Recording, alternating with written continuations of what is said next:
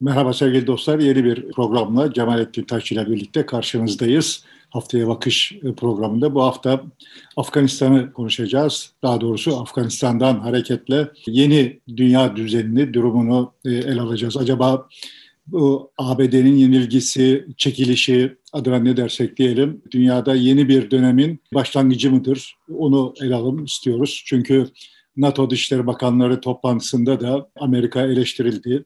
Biz orada bulunmamız, 20 yıllık bulunmamız bir başarısızlıktır denildi ve bunun nedenlerin içinde eğer bir suç işlendiyse onlar dahil araştırılması, soruşturulması gerektiği şeklinde bir değerlendirme yapıldı. Dünya kendisini sorgulamaya başladı diyelim. Alman Dışişleri Bakanı da bizim ne işimiz vardı orada? Biz oraya düzen ihraç etmekle görevli miyiz? Kendi yönetim biçimimizi oraya götürmekten sorumlu muyuz? diye bir itirazda bulunmuştu ABD'ye. Bu tartışmalar neyi getirir? Daha doğrusu ABD'nin buradan yenilgisi ve çıkışı yeni bir dünya bize herhalde gösteriyor. Nasıl bir şey ortaya çıkacak? Nereye doğru gidiyoruz? Yani şimdi önce buraya nereden geldik diye bakmakta fayda olabilir ya da yani en azından evet. herkes kendi bildiğini konuşuyor. Bizim de benim de bildiğim buraya nereden geldiğimiz yani. Nereye gidiyor olduğumuz konusunda kimsenin çok berrak fikirlere sahip olduğunu zannetmiyorum. Ama hani şimdi sen başlarken kimin kabahati var, ne, ne kabahati var falan filan gibi şeyleri araştıracak NATO dedin. Bildiğim kadarıyla mesela Avustralya'da bu Afganistan'da görevli Avustralyalı askerlerin abuk sabuk şeyler yaptıkları zaten ortaya çıkmıştı. Bu ortaya çıkan kısmı yani böyle hani insan avı, zevk için insan avı yaptıkları Avustralyalı askerlerin ortaya çıkmıştı. Muhtemelen bunun buna benzer, bundan daha çirkin olabilir mi bilmiyorum ama çok sayıda vaka orada cereyan etti Afganistan sahnesinde yani bu 20 yıl boyunca. Net toplamda böyle hani bu kendisini sorgulayanları, sorguluyor görünenlerin aslında bir şeyleri derinlemesine sorgulayacağını falan falan da zannetmiyorum. Burada yani hep aynı minval üzere anlatmaya çalıştığım şeyler tekrarlandı. Yani aydınlanma aklıyla merkezileşmiş bir gücün Afganistan'da merkezileşmiş bir güç inşa edip düzen tesis edeceği, problemleri çözeceği varsayımı vesaire falan falan gibi bir hikaye anlatılıyor bize.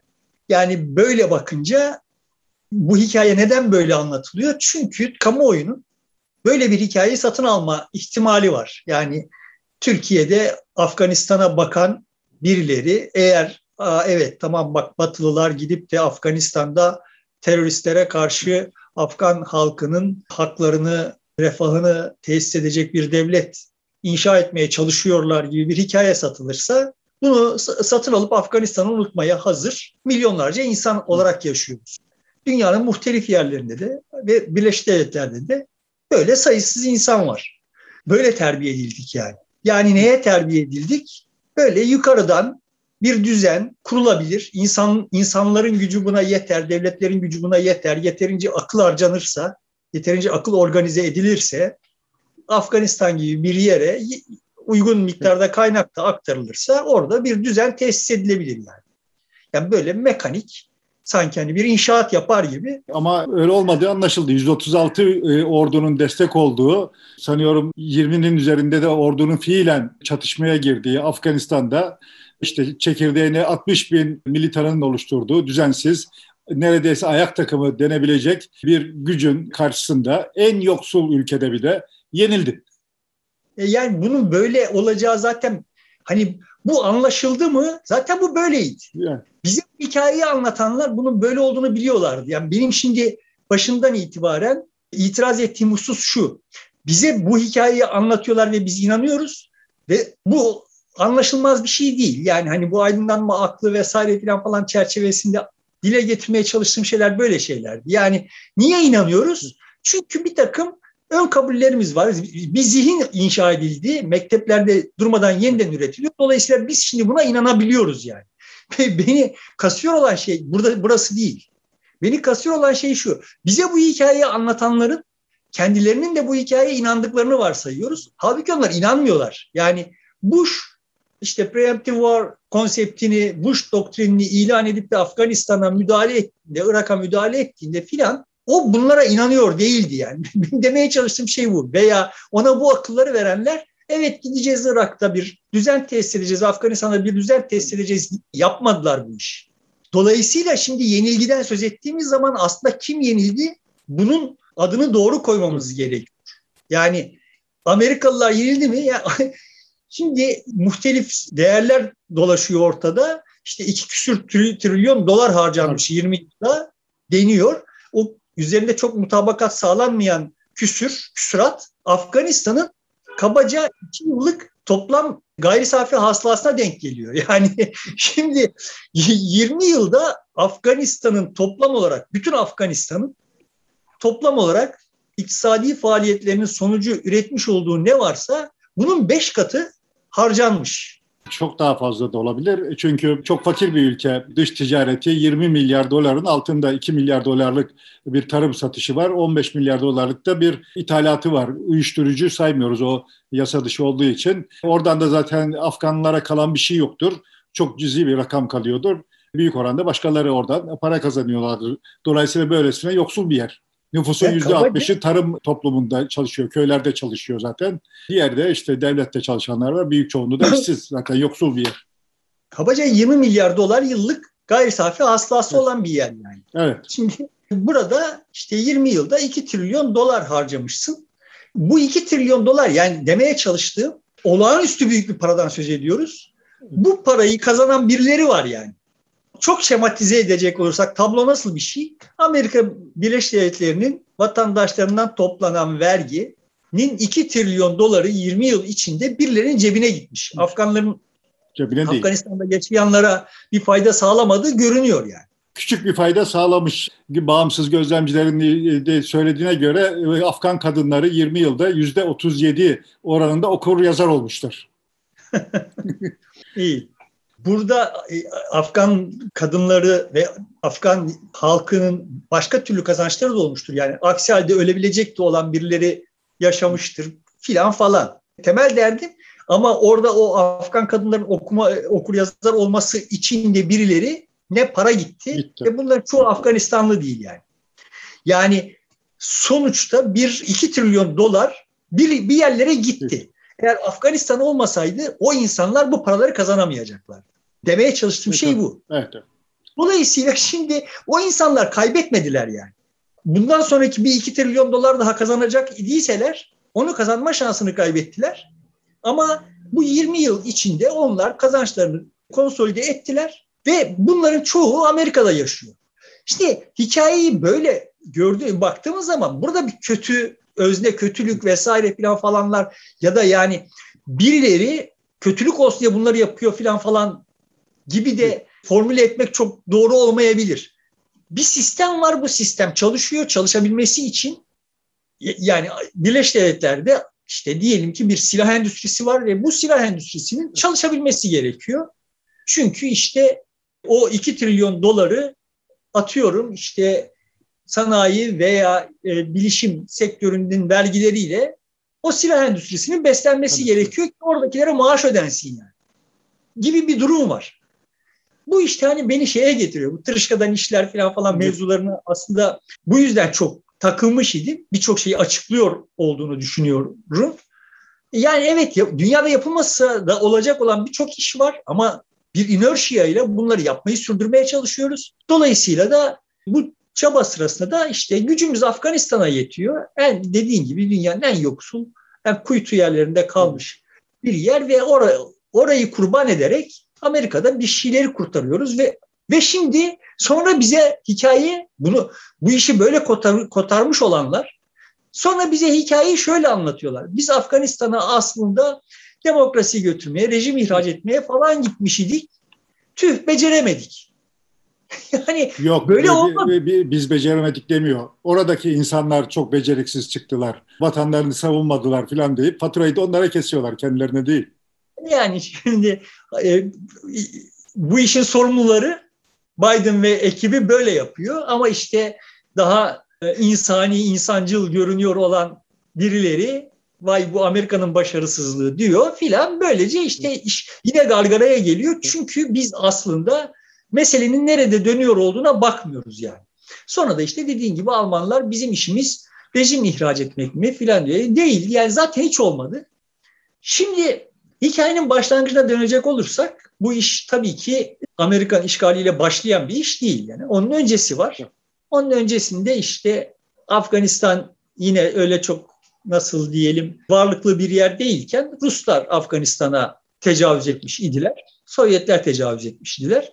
Ve o dönemde işte Kissinger burada kendi kampı açısından bakıldığında büyük bir fırsat görmüştü. Burada şuna işaret etmek fayda etmekte fayda var. Evet yani hikayenin tamamı aslında tamamen iktisadi bir hadise olarak cereyan etti Afganistan'da ama en başında Kissinger gibi bir adamın yazdığı bir hikaye var yani. Salt iktisadi olmayan ideolojik bir hikaye var yani. Kissinger orada bir fırsat bu gördü. Neydi o gördüğü fırsat? Afganistan'ı Sovyetlerin Vietnam haline getirip Sovyetleri o batağa çekip orada telef olmasını sağlamak akıllıca bir hamle miymiş? Kendisi açısından bakıldığında akıllıca bir hamleymiş. Sorun şu. Kissinger gibi insanlar çok nadir rastlanan insanlardır. Yani bizim şimdi Davutoğlu'nun Amerikan versiyonu yani Kissinger. Böyle oturup işte haritaya ve tarihe yukarıdan kuş bakışı bakıp böyle bir takım nedensellikler bulup oradan bir takım cafcaflı teoriler üreten insanlar hep var ama bunların e, bir güç sahibi olması nadirattan gerçekleşen bir şey.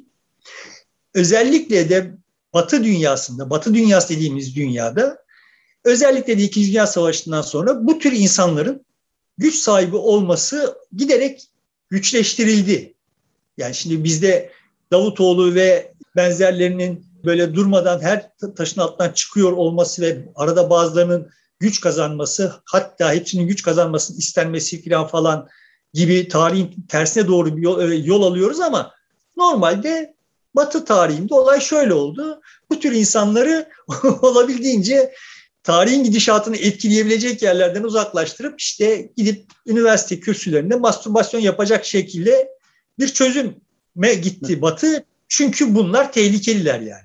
Ve tehlikeli olduğunu o, olmasının sebebi ne? Yani başarılı olmuş bir hikaye bile tehlikeli. Yani Kissinger'ınki başarılı olmuş bir hikaye. Hesap doğru yapılmış.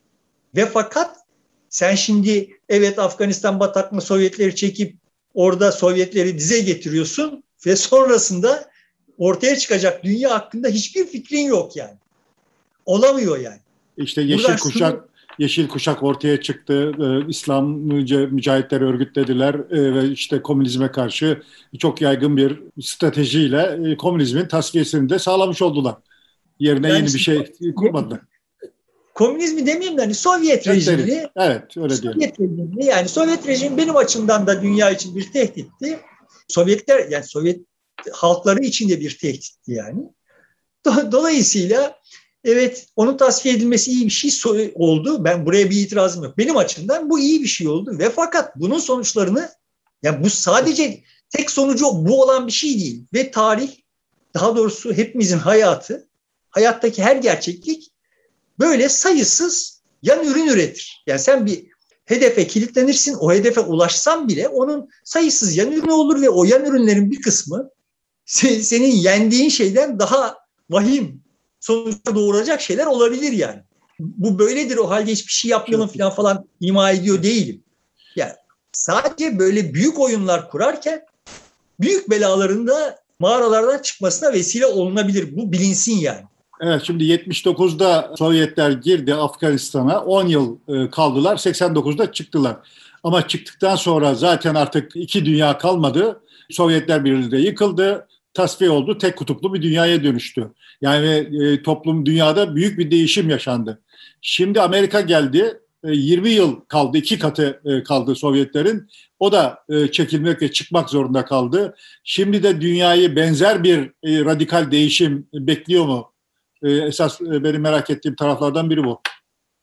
Benim açımdan biz zaten radikal bir değişimin içinde yaşıyoruz. İçinde yaşadığımız için bunun farkında değiliz. Yani e, sudaki balık gibi. Biz sonuçta bizim öğrendiğimiz, bize öğretilmiş olan ne varsa bunların geçersizleştiği, manasızlaştığı bir dünyada yaşıyoruz. Manasız işler yapıyoruz. Yani şimdi Afganistan meselesini formüle edişimizin gerçeklikle bir alakası olmaması da bunun bir göstergesi. Yani buna gösterilen reaksiyonlar da reaksiyonların da gerçeklikle bir alakası yok. Ama en belki sembolik olarak kıymetli olanı Perinçey'in reaksiyonu. Yani işte Afganistan'da Amerikalılar yenildi. Bu Afgan halkının bir zaferidir. Kemal Paşa'nın Türkiye'de yaptığını Taliban Afganistan'da yaptı değişiyor. Şimdi bu karikatür gibi bir yorum ve fakat aslında Perinçek geniş bir kesimin iç sesini seslendirmiş oldu. Yani bir meczup olduğu için başkalarının dilini ısırdığı yerde dilini ısırmadığı için aslında Türkiye'nin bütün ulusalcıları ve dünya mesela atıyorum şimdi İran'ın anti Amerikancıları içinde tablo böyledir. Çin için Çin'de bir, şey, bir şeylere kafa yoruyor, yoruyor olan insanlar var ise onlar için de olay böyledir. Japonya'daki anti Amerikancılar için de olay böyledir.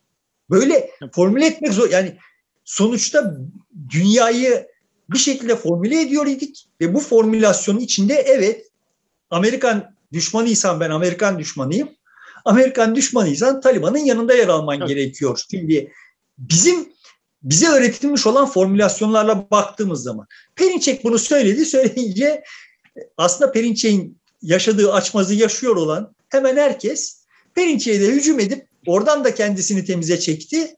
Bir, bir rahatlık yaşadık. Evet. Tamam yani şimdi oh tamam Amerika'ya Amerika yenildi, Taliban kazandı. Kazan. Amerika yenildi diye sevinmiştik ama Taliban'ın kazanması da içimize sinmiyordu. Orada da Perinçek'in bu işi söylemesi yüzünden Perinçek'e hücum ettik. Şimdi kendi kafamızdaki paradokslarla yaşamak üzere rahatça başımızı yastığa koyabiliyoruz. ama o paradoks orada duruyor yani. Ve bu paradokslar bizim dünyayı kavrayışımızın ürünü. Bunu söylemeye çalışıyorum. Bu bunun çalışmayacak olduğu, artık çalışmıyor olduğu, eskiden çalışıyordu iyi kötü. Bir işe yarıyordu yani çalışıyordu derken doğruydu manasında söylemiyorum. Ama bir işe yarıyordu. Şimdi bir işe yaramıyor. Ve burada Perinçek'in yaşadığı açmazı yaşıyor olduğu halde bunu Perinçek'in formülasyonuyla dile getiremiyor olan herkes ama herkes yani istisnasız herkes kıvırmak zorunda kaldı. Böyle bitmez labirentlere girip işi içinden çıkılmaz hale getirdi. Benim açımdan böyle böyle e, sıkıntı yok kendi hesabıma böyle bir sıkıntı yok. Çok uzun süredir yok yani. Çünkü ben bu tam bağımsızlıkçıların ama işte e, anti-emperyalistlerin vesairelerin filan falan formülasyonuna zaten sahip değilim uzun süredir. Benim formülasyonum şu. Kemal Paşa bir milli mücadele yapmış idiyse bu mücadeleyi de özgürlük adına yapmış idiyse yani Türkiye'nin özgürlüğü adına yapmış idiyse Türkiye Cumhuriyeti Devleti'nin mensuplarının yani o devlet elitlerinin özgürlüğü için yapmadı. Teorik olarak. Türkiye'de yaşayanların özgürlüğü için yaptı. Yani aksi halde formülasyon şu oluyor işte ki zaten bu formülasyon geçerli. Türkiye'de yaşayan Kütahya'daki köylü Yaşar Efendi'ye veya işte Eskişehirli bana vesaireye filan falan tahakküm etme hakkını İngilizlerden veya Yunanlardan alıp Ankara'daki bir elite devretmek için yapıldı milli mücadele manası çıkar ki bu bana zırva görünüyor. Tabii.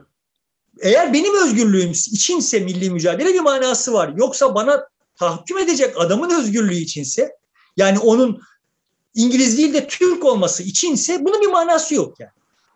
Ama görünen o ki Türkiye'nin tarihi hikayesine de işte anlatmaya çalıştık ki sonuçta görünen o ki devlet kısa bir süre sonra Bakın biz olmasaydık İngilizler zulmedecekti. Şimdi bizim zulmümüze katlanın tutumu sergiledi. Dolayısıyla burada bir, bir sıkıntı vardı ve Afganistan'da olan sıkıntı da bu. yani ortada Afganistan halkının özgürlüğünü düşünen kimse yok. Zaten özgür olması gerektiğini varsayan kimse de yok yani. Yani Amerikalılar Afgan halkının kendi kararlarını kendisine vermesi için orada değillerdi. NATO'yu oraya bu sebeple sokmamışlardı. Taliban'ın da öyle bir derdi yok. Dolayısıyla bunların ikisine birden karşı olabiliriz ve karşı olduğumuz zaman ne pozisyonumuz ne olacak? Afgan halkının yanındayız. Eğer Afgan halkının yanındaysak Türkiye Cumhuriyeti halklarının da yanındayız. Benim açımdan tablo budur yani. Ama e, görünen o ki Afgan halkı da Taliban'ın yanında gibi duruyor. Onu Şimdi Afgan, Afgan halkı evet Taliban'ın yanında gibi duruyor. Şimdiki Türkiye Cumhuriyeti halkı, e, halkı gibi yani. yani te, çünkü orada işte bir takım Avustralyalılar geliyorlar ve işte adam avlıyorlar. Yani insan avcılığı yapıyorlar. Öteki tarafta işte e, Amerikalılarla işbirliği yapıyor olan İçişleri Bakanı zaten olmayan paranı soyuyor. Şu orada işte Kandahar'da bilmem e, hangi polis müdürü kafasına göre birilerini alıp götürüyor, işkence yapıp cesedini sokak ortasına sana ibret olsun diye bırakıyor filan. Yani sonuçta şimdi eğer mevcut durumun sürmesinden yana değilsen bu durumu değiştirmeye talip olan kim varsa onunla olursun. Onunla birlikte olacaksın yani. Ama şunu da bilmiyoruz yani Afgan halkının ne kadarı aslında Taliban'la sahiden de bir ümit görüyor falan falan bilmiyoruz. Kaldı ki diyelim tamamı gördü. Ama bu mevcut sistemin içinde Taliban'ın kafasıyla yani Taliban'ın dünyayı okuyuş kafasıyla o işler öyle yürümez. Yürümüyor yani. Sonuçta böyle insana dair olanın referansını insandan almayıp bir takım böyle e, büyük hikayelerden, davalardan falan falan aldığın zaman o iş yürümüyor yani. Çünkü insan çok hızlı değişiyor olan, çok hızlı yani. Değişiyor olan bir canlı. Dünya bütün tarihi boyunca, insanlık tarihi boyunca görülmemiş bir hızla değişiyor ve biz buna adapte oluyoruz. Dolayısıyla şimdi yani mesela diyelim ki İran'da Hümeyni'yi de İranlılar Şah'a karşı büyük bir iştiyakla bağırlarına basmış idiler. Ama bugün gelinen noktada İranlılarda birikmiş olan öfke, hayal kırıklığı vesaire neyse bunun gün yüzüne çıkma ihtimali sıfır. Çünkü mevcut rejim şah kadar zalim bir rejim haline aldı. Burada da şunu demiş olayım yani hani böyle canım bu dünyada artık Taliban ideolojisiyle işler yürümüyor. Dolayısıyla Taliban başarısız olur. Afgan halkı da Taliban'ı baştan atar falan gibi masallar anlatılıyor bir yandan da. Yani bu olabilir bir hikaye midir? Olabilirdir. Ama yani böyle bir şeyin olacağına dair ümitler biraz iskontoyla gündeme sürülmeli. Çünkü işte orada Kuzey Kore, burada Küba, şurada Pakistan, burada İran falan var yani. Orada da koskoca bir Çin var. Evet. Öyle kolayına halklar kendi dinamikleriyle değiştikleri zaman filan bir şeyleri tepeler başlarından atamıyorlar. Zaten de paradoks burada. Yani benim sittin senedir söyleye geldiğim şey bu. Benim için makbul rejim, makbul insan, yani e, makbul lider vesaire şudur. Değiştirilebilir olandır. Bir partinin genel başkanı değiştirilebilir ise benim için sıkıntı yok. Parti onu değiştirebiliyor ise, mekanizmaları var ise yani ondan memnun olunmadığında o değiştirilebiliyor ise bir sıkıntı yok. Ben Cumhurbaşkanı'ndan memnun olmadığımda onu değiştirebiliyor isem, değiştirebileceğime inana, inanabiliyor isem, bir sonraki seçimde gönderebilecek ise o sistemde bir sıkıntı yok. Ama bu çalışmıyor. Dünyanın geniş kesimlerinde bu, bu çalışmıyor yani. Toplumlar değişiyorlar ve fakat başlarındakileri değiştiremiyorlar. Ya da örgütler başlarındakileri değiştiremiyorlar. O zaman sıkıntı başlıyor zaten. Sıkıntı orada başlıyor zaten. Afganistan'ın Amerikalılar NATO e, vesilesiyle orada kan kustururlarken 20 yıl boyunca onları değiştirmeye gücü yoktu Afganistan halkının. Şimdi Taliban'ı değiştirmeye gücü yok. Dolayısıyla burada esas olan Afganistan halkının güçlü olup olmaması.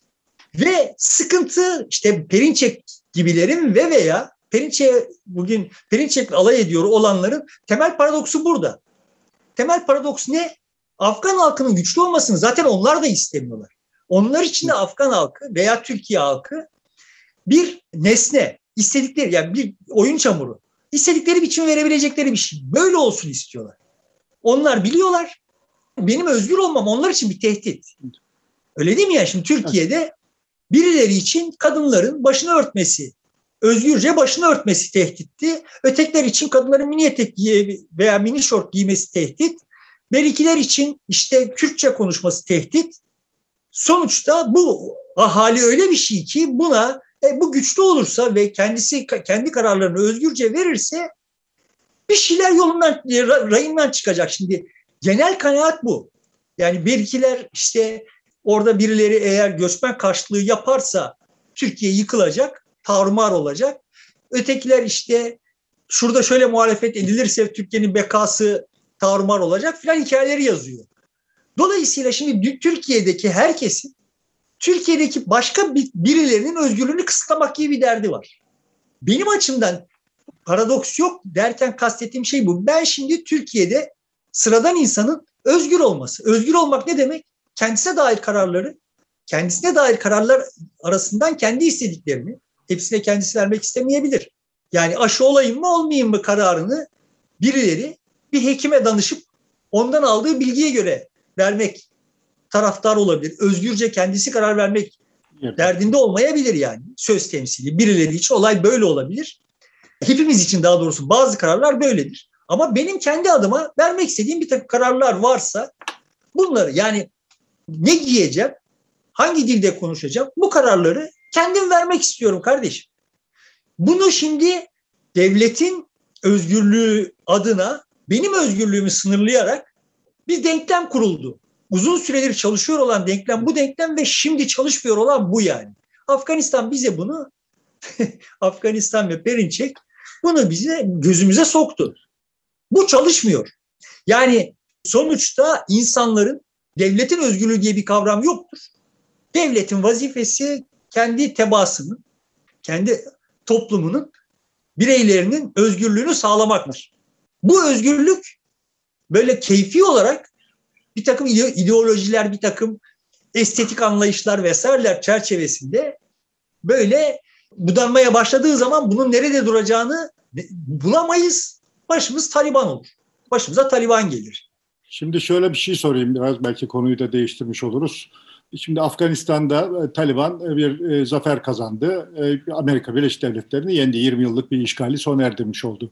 Şimdi bunun yeni dönemde bir İslam duygusunun, bir cihadizm duygusunun, bir de mücahit duygusunun yükselmesine sebep olup olmayacağını tartışmak istiyorum.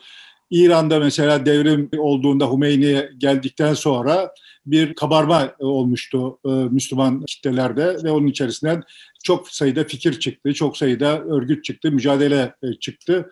E, şimdi benzer bir e, dalga gelebilir mi, olabilir mi?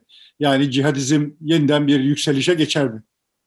Şimdi güzelce söylediğin sonuçta İran devrimi sırasında başta İran olmak üzere dünyanın geniş e, Müslüman coğrafyasından birçok parlak insan çıktı ve bunlar kulağa hoş gelecek şeyler yazdılar, söylediler. Yani bir, bir tür çiçeklenme dönemiydi aslında entelektüel olarak o dönem. Göründü ki o çiçekler meyveye durabilecek şeyler değillermiş. Bir meyve vermediler yani. Çiçeklendi ve dünyada dünyaya bir renk, bir zenginlik kattı. Görsel bir zenginlik kattı. Ve fakat aradan geçen süre içinde bu hikayelerle şekillenmiş olan meyvelerin tamamı çürük çıktı. İran'da öyle çıktı. İşte şimdi Türkiye'de aynısını yaşıyoruz. Tunus'ta benzeri yaşandı. Libya zaten bir rezillikti. Uganda'da Idi Amin benzeri abukluklara imza attı. Pakistan, Aslında Afganistan'da da öyle oldu. 96'da e, Taliban iktidara geldi. E, bir 4-5 yıl Afganistan'ı yönetti ya.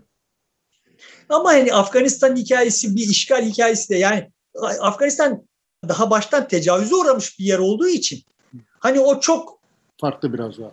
Başka dinamiklerle de açıklanabilir ama mesela Pakistan'da da yani o dönem böyle tuhaf dalgalanmalar oldu ve her seferinde biraz daha kötü, biraz daha kötü, biraz daha kötü ürünler ortaya çıktı ve işin daha tuhaf tarafı çok uzun süredir İslam aleminin içinden, Müslüman dünyasında dişe dokunur bir akıl üretilmiyor yani. Yani giderek daha böyle ortodoks, daha asr-ı saadeti canlandırma hikayelerine doğru defansif bir tutuma doğru Doğru. sürüklendi İslam alemi. Senin sözünü ettiğin Hümeyni hareketi, İran hareketi ofansif bir duyguyu tetikledi. Daha, daha doğrusu var olan ofansif duyguyu bir e, eylem planı düzlemine, eylem düzlemine taşıma güdüsü yaratmıştı. O eylem düzleminde çuvalladı. Bütün sistemler çuvalladı. Yani şimdi herkesin tornistan ediyor olduğu Tunus'ta, Türkiye'de, herkesin tornistan ediyor olduğu yerde bu e, hareketin yaratabileceği tek şey, tek şey dünyanın muhtelif yerlerinde intikamcı terörist hareketler olabilir. Zaten uzun süredir de İslam'ın tek eylem planı bu gibi görünüyor. Yani intikamcı dünyanın kalanından intikam almaya yönelik ve intihar duygusuyla bu işleri yapıyor olan yani benim gördüğüm zaten hani Peki sadece önüm, önümüzdeki dünyada böyle bir terör örgütlerine e, alan açılıp kalacak mı yani? Onlar varlıklarını sürdürebilecek mi? Dünya değişiyor. Teknolojinin bu kadar geliştiği bir ortamda bu tür terör örgütlerinin hareket etme kabiliyeti son derece sınırlanmış durumda. Buna yatırım yapacak insanların da çok fazla olacağını, devletlerin de çok fazla olacağını zannetmiyorum. Buna yatırım yapılması gerekmiyor ya. Ben e, şeyde Dumur'a uğramıştım. Nerede olmuştu? Fransa'da mı olmuştu? Adam bir kamyonla bir kalabalığın üzerine Güzel daldı. Değil. Yani sonuçta şimdi kendisi ölmeyi göze aldıktan sonra insanlar öyle çok ciddi ama o bir terör örgütü değil o ki bireysel eylem oluyor kendi içerisinde itiraz edip. Ben de zaten hani intikamcı terör eyleminden söz ediyorum. Terör örgütü değil. E, yani buradan dünyanın dört bir yanında birilerine olsa olsa bu ilhamı verebilir. Taliban hareketi ve işte neyse sadece bu, bu ilhamı verebilir diye düşünüyorum yani. Ama öteki tarafta bu Taliban hareketinin hareketi başka birilerine şu ilhamı verebilir yani. Evet tamam şimdi biz İslamcı kılıfı altında buradan yola çıkan, buradan e, ilham alıyor gibi görünen bir takım terör mekanizmalarını besleyelim. Paris'te, Berlin'de, Londra'da, İstanbul'da, New York'ta bir takım terör eylemleri yapsınlar ki biz devletler olarak toplumları denetleme meşruiyetini sürdürelim gibi bir takım akıllar yürütülebilir. Yani dünyadaki terörün büyük bölümünün aslında örtülü olarak bu amaçla ve böyle finanse edildiğini düşünüyorum. Yani devleti Büyük istihbarat, büyük, büyük istihbarat örgütlerinin desteği, şemsiyesi, koruması olmaksızın bu tür e, terör eylemlerinin istikrarlı bir şekilde sürdürülmesi zaten mümkün değil. Devleti sırtımızda taşımaya razı gelmeyi sürdürebilmemiz için bu işi devletler yapıyorlar ya da yapabilirler diye bakıyorum yani. Ve önümüzdeki dönem büyük ihtimalle yani devleti devletin sınırlarını nerede çizecek olduğumuz konusundaki entelektüel ve siyasi mücadelelerle geçecek. Yani daha mütevazı, daha ayakları yere basıyor olan, daha teknik devletlere doğru devletleri ittirmeye çalışıyor toplumlar.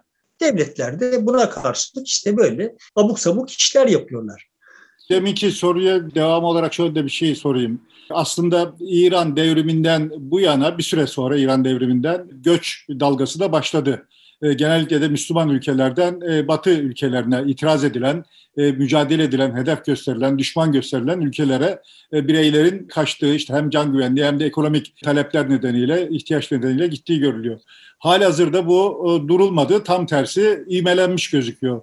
Türkiye gibi bir ülkede bile gençlerin çoğu okumak için ya da geçimini sağlamak için yurt dışında, batıda yaşamayı tercih ediyorlar, okumayı istiyorlar bu Taliban'ın yeniden iktidarı devralıyor olması İslam dünyasında ne oluyor biz bir cazibe merkezi oluşturmak istiyor idik, medeniyet kuracaktık. Tam tersi bizden düşman ilan ettiğimiz, istemediğimiz medeniyete doğru bir geçiş var şeklinde bir muhasebeyi gündeme getirebilir mi?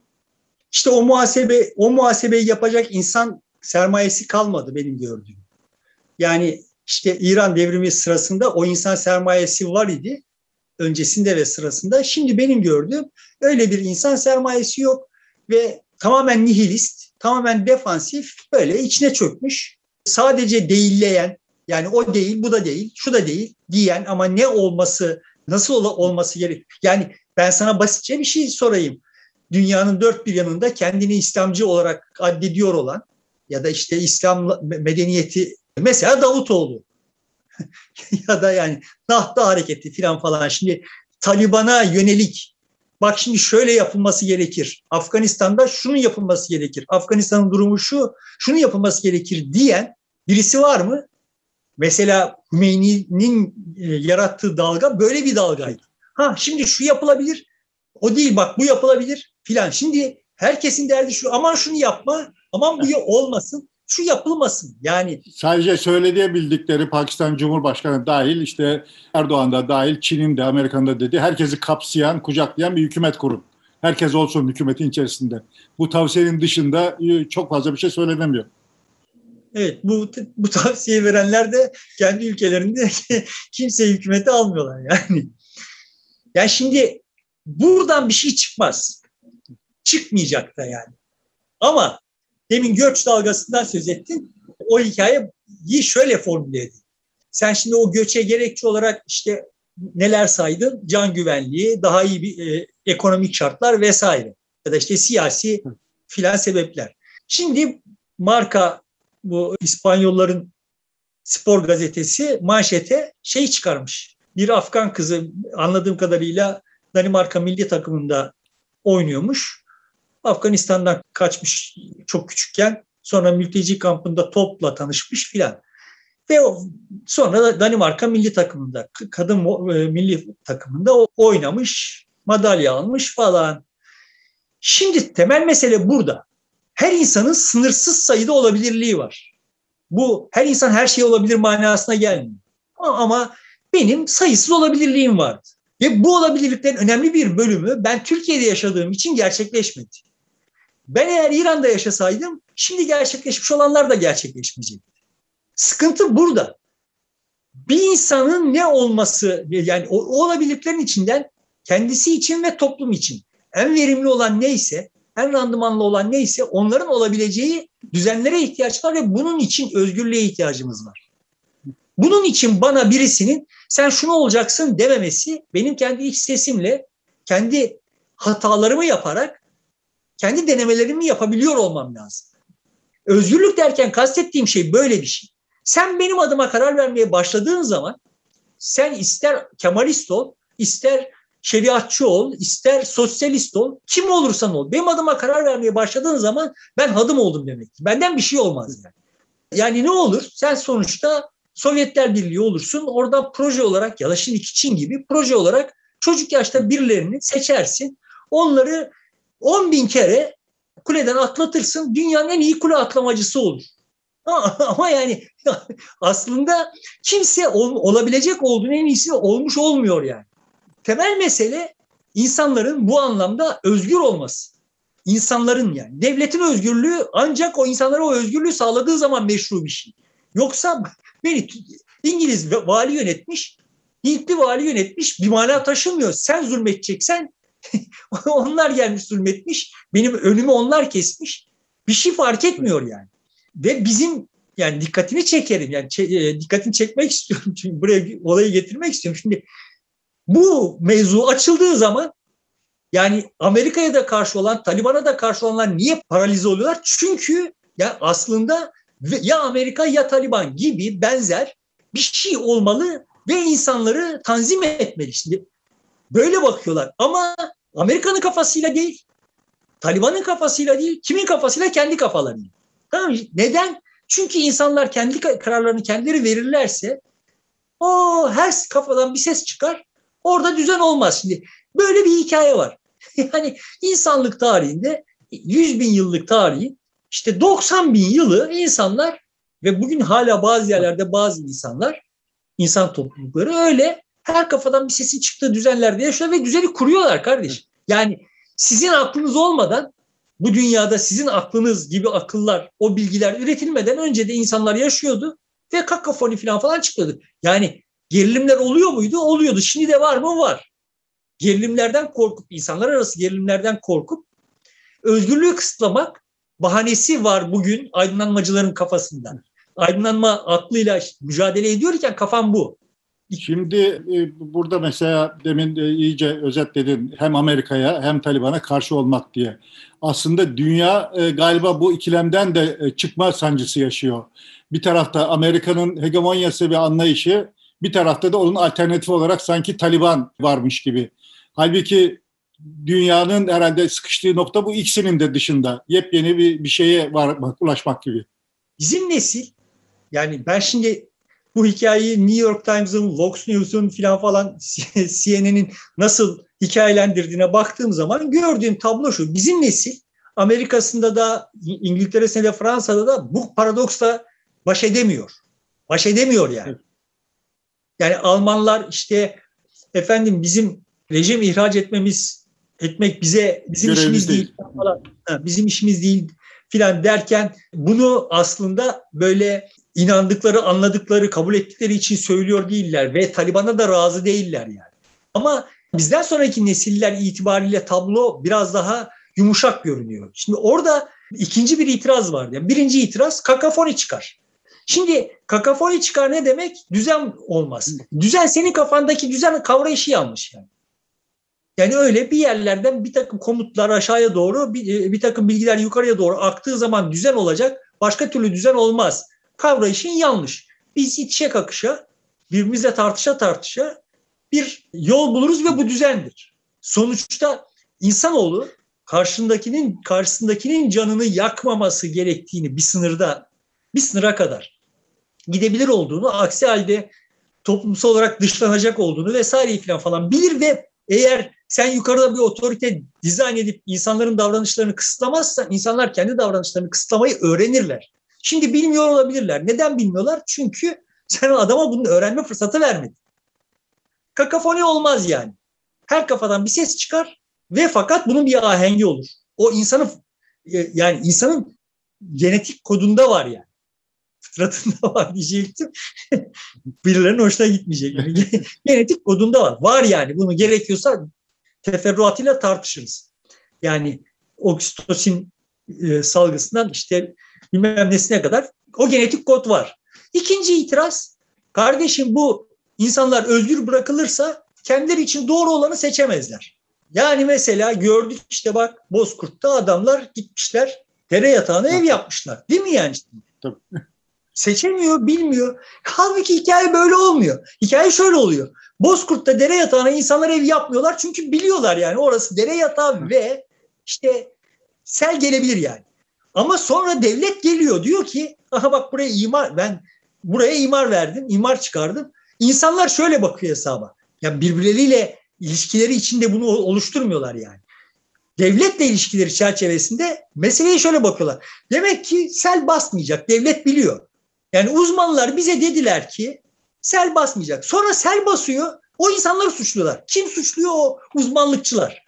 Yani şimdi siz bize uzmanlara sorun diyordunuz. E uzmanlara sorduk. Uzmanlar bize buraya ev yapabilirsiniz dediler. Yaptık. Şimdi bize suçluyorsunuz. E sizin aklınızla yaptık biz bu işi. Ya bizim ne kabahatimiz var burada? Sıradan insanın ne kabahati var yani? Bize bir takım uzmanlar bak şöyle aşı olacaksın diyorlar. Oluyoruz başımız derde giriyor. Olmayacaksın diyor başka uzmanlar. Olmuyoruz başımız derde giriyor. Ev yapabilirsin diyorlar. Yapıyoruz başımız derde giriyor ve hep de biz suçlanıyoruz. Hep de birileri buralardan yola çıkıp bizim aslında vesayet altında yaşamamız gerektiği sonucunu çıkarıyorlar. Oysa binlerce yıldır vesayet altında yaşamayan bu ahali hiçbir zaman dere ağzına ev yapmadı. E yani sonuçta insanlar hem birbirleriyle hem tabiatla ilişkiyi öğrenirler. Kardeşim sizin uzmanlığınıza, sizin ko- kocaman teorilerinize falan falan ihtiyaç yok yani. Şimdi bu anlamda özgür bırakıldığı zaman insanlar ortaya ya- yanlış, tatsız, biçimsiz sonuçlar da çıkabilir mi? Çıkabilir. Her insan için. Her bir insan için. Yani kızını serbest bırakırsan ya davulcuya ya zurnacıya demiş mesela. Şimdi. Yani e, yanlış tercihler yapabilir miyiz? Yapabiliriz. Yanlış insanlarla evlenebiliriz. Yanlış okullara gidebiliriz. Yanlış işler seçebiliriz. Ama yani bunlar özgürlüğün zaten olmazsa olmazı. Sen şimdi yanlış yapma ihtimalini bertaraf edecek şekilde bir şey yaptığın zaman özgürlük yok. Özgürlük olmadığı zaman olmayan şeyler, özgürlük olmadığın zaman kaybettiğin şeyler bu tür yanlışlarla kaybettiklerinle kıyas kabul etmeyecek kadar fazla. Esas mesele burada yani. Dolayısıyla benim yanlış yapmam aslında başımı örtmemem gerekiyorken örtmem söz temsil. Seni ilgilendirmiyor yani. Ben o yanlış, orada yanlış bir tercih yapıp bunun sonrasında yanlış bir evlilik yapıp filan falan olabilir yani. Seni ilgilendirmiyor. Senin böyle bir toplumsal düzen, fiktif bir toplumsal düzen, devlet bekası vesaire filan falan üzerinden benim özgürlüklerimi sınırlama hakkın, yetkin yok. Kimsenin yok. Kimsenin olmaması gerekiyor. Ve şimdi ama ne oluyor? Bir yanda bize özgürlük notukları atan aydınlanmacılar bir yandan da hepimizin özgürlüğünü, kendi özgürlükleri de dahil, hepimizin özgürlüğünü birilerine devretmek konusunda da en iştiyaklı davrananlar. Şimdi onlar için evet Amerika'nın elinden Taliban alınca bu birilerinin özgürlüğünü sınırlama şeyini ya bir dakika bak bu değildi ama filan ama şimdi bunu nasıl açıklayacağız yani açıklayamıyoruz. Çünkü şimdiye kadar paradoksu nasıl koymuştuk? İşte Amerikan emperyalizmi var. O Amerikan emperyalizminin karşısındaki halklar filan falan diye konuştuk. Ya halkların eline hiç koz geçmedi kardeş. Hele Afganistan'da hani bir, biz iyi kötü arada bir böyle biraz nefes al alabildiğimiz dönemler oldu yani. Çok nadir olsa da değil mi yani? Nefes alabildik yani. Abuk sabuk işler yaptık. Başımızı derde soktuk. Falan öğrendik. Ama şimdi Afganistan'da insanların hiç böyle bir şansı olmadığı, bu şu anda yaşıyor olan nüfusun muhtemelen yüzde 95'i bir gün bile gün görmedi yani. Dolayısıyla orada kısa vadede Talibanlı veya Talibansız kısa vadede bir şeyler beklemek çok çok zor yani. Ama hani ne olacak? Bir anlamda dünya için bir laboratuvar oldu ve herkes buradan bir şeyler öğrendi. Afganistan'ın sırtından herkes bir şeyler öğrendi diye düşünüyorum. Batı galiba şöyle bir ders çıkardı. Biz işte 20 yıl burayı işgal ettik, düzen getirecektik. Bu olmadı, başarısız oldum, yapamadık. Şimdi e, biz Taliban'ı söyleyelim. Taliban herkesi kucaklasın, bizimle de iyi ilişkiler geçirsin. Aynı masada zaman zaman oturup sohbet edelim. Bizimle uyum içerisinde çalışsın. O içeride kendi düzenini kursun, sorun çıkarmasın noktasına gelmiş. Ve Taliban da buna ikna etmeye çalışıyor gibi bir görüntü var. Valla senin kadar iyimser olamıyorum ben. Hiçbir durumda iyimser olamıyorum. Şimdi Batı'da, Batı dediğim Batı'da birileri böyle laflar evet. ediyor. Evet. Yani bu laflara inanarak ettiklerini ya da bu lafların edilmesi kendilerinin böyle düşündüğünü falan falan hiç düşünmüyorum. Kamuoyuna bir şey açıklanması gerekiyor. Yani kardeşim bak biz şimdi buradan çıkmak zorundaydık. Yani biz burayı hikayeyi tekrar baştan başlayalım. 11 Eylül oldu ve Bush rejimi tabii olarak yani o büyük bir şoktu. Bugün Amerika'da yaşıyor olan insanların Kahir ekseriyetinin hayatında karşılaştığı en benzersiz şoktu. Vietnam yenilgisini yaşamış olanlar da dahil hiçbirisi o 11 Eylül günü yaşadıkları korku, hayal kırıklığı vesaireyi yaşamadılar yani. E, aşağılanmayı. Dolayısıyla şimdi o şoku atlattığı zaman insanoğlu herkes biliyor ki o şok bir öfkeye dönüşecek. Ve bu öfke bir hedef arayacak yani. Kimi bulacak? Kuşu bulacak. Başkan o. Dolayısıyla şimdi başkanın yanındakiler, başkan akıllı bir adam değildi. Zaten hiçbir başkan akıllı bir adam ama zaten olmasın yani. Başkanlar niye akıllı olsunlar ayrıca da. Sonuçta başkanın yanındakiler, başkanın bu badireyi nasıl atlatacağı konusunda kafa yordular ve işte bir Bush doktrini icat ettiler. Bush da çıkıp bunu söyledi. Ne olmuş oldu? Bush'a yönelecek olan öfkeyi kendi üstünden sektirdi ve İslam, İslami terörizm diye bir şeye sektirdi. Şimdi e, ama bunu yaptığın zaman bunun gereğini de yapman gerekiyor. Yani aksi halde Amerikalılara şunu demiş olursun. Evet İslami terörizm diye bir düşmanımız var bizim ve bizim yapacak elimizden gelen bir şey yok. Bunu Amerikalıların için, bunca yıl bambaşka hikayelere tiryaki edilmiş olan Amerikalıların bunu kabul etme ihtimali yok. Dolayısıyla bir şey yapar görüneceksin.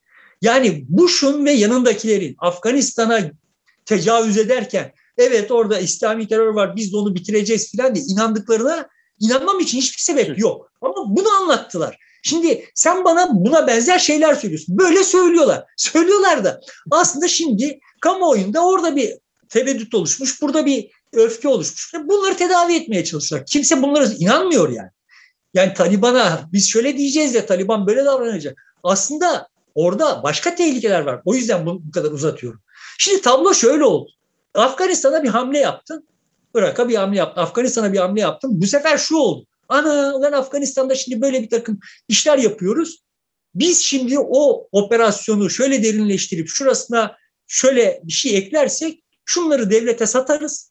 Bunları devlete kolayca satarız. Neden? Çünkü yani Türkiye'de de defaatle benzerini gördüğümüz gibi bizim çocuklarımız sınır ötesinde işte canları pahasına filan falan geyiği yaptığın zaman devlet üç kuruşluk şeye on kuruş öder.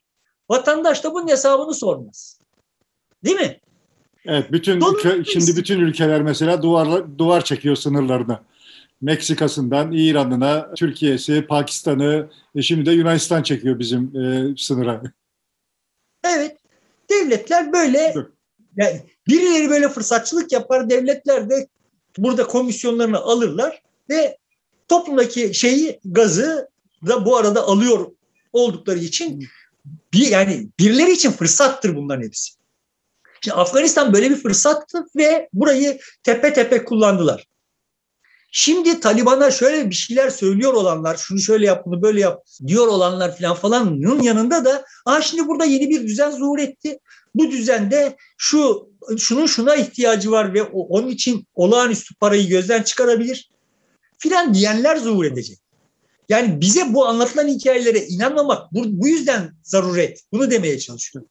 Bu hikayelerin her birisi arka planda birilerinin tırışkadan işler yürütmesi için zemin oluyor. Olma, olmasa, yapılmasa hiçbirimizin bir şey kaybetmeyeceği işler yapılıyor ve bunlar için çok gönüllü abuk sabuk paralar ödüyoruz. Bu düzenin böyle sürmesini engelleyebilecek bir tane şey var. O da sıradan insanın güçlü olması yani son derece basit bir şey sordum ben kendim e, blogumda. Yani o 2 trilyon doları Amerikalılara verseydin ve deseydin ki bak kardeşim böyle Afganistan'da şuralara para harcanacak veya işte parayı istediğiniz gibi harcayabilirsiniz. Parayı piyasa harcasaydın. Yani Allah rızası için ya herhangi bir Amerikalı yüzde kaçı Amerikalıların Afganistan'ın tepesine bomba olacak şey için para verirdi cebinden ya. Temel problem şu ya çözülüm ya paradoks şu. Ulan orada silah endüstrisi diye bir şey var. Silah endüstrisinin şöyle bir avantajı var.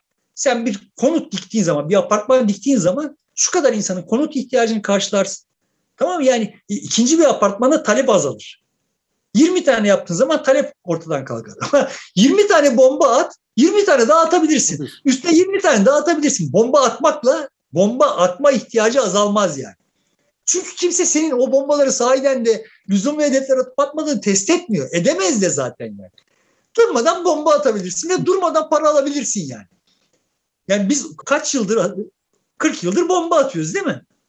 Evet. Irak dağlarına 40 yıldır bomba atıyoruz. Yani şimdi hangisi hangi hedefi vurdu, kaç kişi, kaçı işe yaradı, kaç paraydı bunlar? Yani bir merminin işte kaç para olduğunu falan falan bize öğretmişlerdi. Yani böyle, hesap böyle bir şey. Bu tahrip ekonomisi şu anda dünyanın ekonomik problemleri için en elverişli çözüm, en iktisadi çözüm. Yani parayı harcayacaksın ve bir şey yapmayacak. Düşünsene zevke bak yani.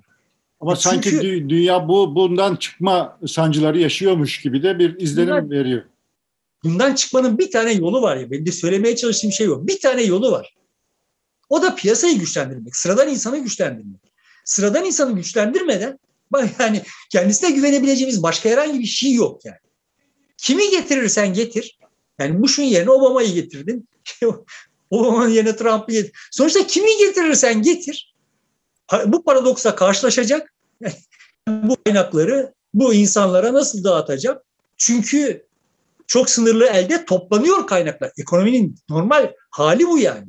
Dolayısıyla bunu yeniden dağıtmanın bir yolunu bulman gerekiyor ve sen bu yeniden dağıtmayı emeğe endekslediğin zaman emeğe de ihtiyaç kalmadığı durumda yaşayacak yani kimi gel, kim gelirse gelsin. Taliban da o yüzden diyelim çok iyi niyetle geldiler. Hakikaten de herkesi masaya oturtmaya niyetliler falan filan böyle. Yani sonuçta Afganistan ekonomisi yürümeyecek.